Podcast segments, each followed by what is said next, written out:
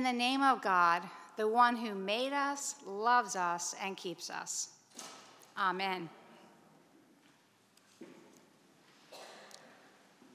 Well, today really is a wonderful day. It's a wonderful day because it's a snow day and it gives us an extra excitement about being together in God's name. And it's truly a wonderful day because it's the feast of Jesus' baptism. And it falls, you may notice, at a really unexpected time in the liturgical calendar. We just finished celebrating Jesus' birth and the 12 days of Christmas. And last Sunday was the Epiphany, when the wise men arrived to see Jesus as a newborn. And then today, we fast forward to Jesus as a 30 year old who's being baptized just before he starts his public ministry. And there's a reason for that, this fast forwarding to 30 years later. During this season after the Epiphany, we focus each Sunday on the different key points in Jesus' life, from his birth to his adulthood, when God revealed Jesus' identity in particularly dramatic ways. And Jesus' baptism is an, an especially important way that God shows us who Jesus is. And today is even more wonderful by coming together on this lovely snowy morning to baptize Alice and Elliot Debevois. And just like Jesus' baptism, Alice and Elliot's identities are being revealed in a particularly powerful way today. Jesus heard a voice from heaven saying, This is my Son, the beloved. With you I am well pleased. And Alice and Elliot, you're going to be hearing that today, we hope too. Elliot, you are my beloved. With you I am well pleased. And Alice, we hope for you today that you're going to hear God saying to you, Alice, you are my beloved. With you, I am well pleased. And for the rest of your lives, from this day forward, from your baptism day forward, if you keep listening, if you keep listening really closely, really closely with your heart, if you listen really closely with your heart, not just with your ears, You'll hear God saying that for the rest of your life when things are good and when things don't feel so good. And today, all of us here, everyone gathered, have come together to tell you just how much we love you and want to support you in your journey. Your parents, your godparents, everybody here in the congregation. That's why we're all here, because we love God and we want to show our love for you. We want you to know that God loves you and that we're going to do everything we can to help you to learn more and more to listen for God's voice. That's what church is all about. We're all here listening for God to tell us how much God loves us and to help us to know how to show our love for God and for other people. The story of Jesus' baptism is a really important one. All four Gospels talk about it. And in the story from Luke today, Jesus is baptized with other people, a lot of other people. And after everyone else in the group is baptized in the River Jordan, Jesus is too. And I think he does that he's baptized with other people because he wanted people to know that he was with them with his whole self, with all of their goodness and with all of their challenges. He didn't want anything to separate us from him. So he was baptized too.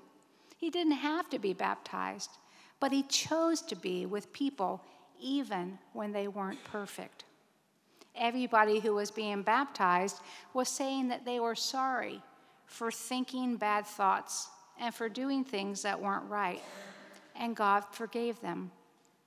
All of us do things that aren't right, but we ask God to forgive us, and God does. God always loves us a hundred percent, no matter what. God always wants us to know that we are loved, but God especially wants us to hear how much God loves us when we say that we're sorry. Especially when we say that we're sorry, God wants us to know that His love for us is much more important than whatever we've done. And the super cool thing, Alice, Alice and Elliot, about your baptisms today is this that you, like we talked about the other day, get to make your own promises because you're old enough. Alice and Elliot, for all of you here, don't know that we practiced our renunciations and our affirmations just last week. So when Reverend John and I asked them if they renounce the things of this world that are not from God, the false voices that try to make us think that we aren't God's beloved ones, they're going to say, I renounce them in a really firm voice. And they're going to say that three times. And that's not something that you get to say every day. I renounce them. Renounce is a very old school world, word that means refuse. It means saying no in a really strong way. Not just no, but no. No way, no how. When we say, I renounce them, it means we're saying no way, no how to doing things and saying things and thinking things that are not from God. Anything that tries us to take us away from knowing that God loves us and that God loves other people.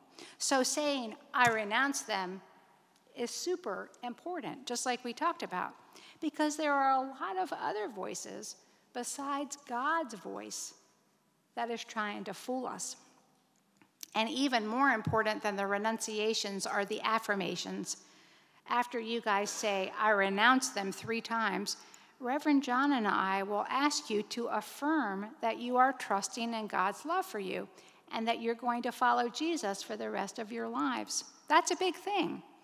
To affirm something means to say yes, but not just yes, but a really strong yes, as in, yes, yes, that's the best thing ever. Because turning to God's love and following Jesus is the best thing ever. It's the most important thing that any of us can ever do in our whole lives. Turning to God and saying, Yes, this is the best thing ever, and I'm going to follow Jesus. And when you guys say, I do, those three times, you're saying that you know God loves you and that you want to learn to listen for his voice, just like Jesus, so that you will think the right things and do the right things and act in the right way toward other people. And God wants us to know when we say, I do, that even when we mess up, God loves us 100%. So saying I do three times when you're baptized is awesome because you're saying that you know that God loves you and that you know that God loves other people and that you want to love God and other people with your whole heart. And we're all here, all of us today, who've come out on this really snowy day. We're all here because we want you to know that. We're all here to help you. That's what we're all trying to do here. We're all trying to love God, to love ourselves, and to love other people. And the story of Jesus' baptism teaches us just that.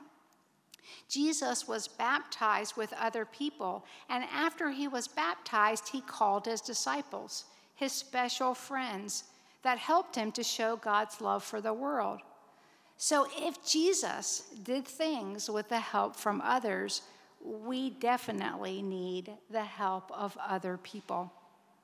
That's why when we baptize someone, we do it with people all around us. We don't get baptized by ourselves, we do it in community with all of our friends at church around us because we need each other. We need our friends at church. And Jesus' baptism also reminds us that it's really important to listen with our hearts because when we do, we hear really important things. Jesus heard God tell him, I love you, and I have a very special job for you to do. And that's what Jesus is saying to you today, Elliot and Alice. He's saying, Alice, Elliot, I have a really special job for each of you to do today, and my love is going to help you do it. And that job is trying to be who you are, just who you are, exactly as God brought you into this world. Nobody else, just you. And God wants us to use our special way of being in the world to help other people and to make the world a better place. God wants us to be like Jesus. He used his special way of being to do amazing things. And we can do that too when we follow him and listen for God's voice. So today, all of us join with Alice and Elliot as we commit to supporting them and recommit to our own spiritual journeys in community. Amen.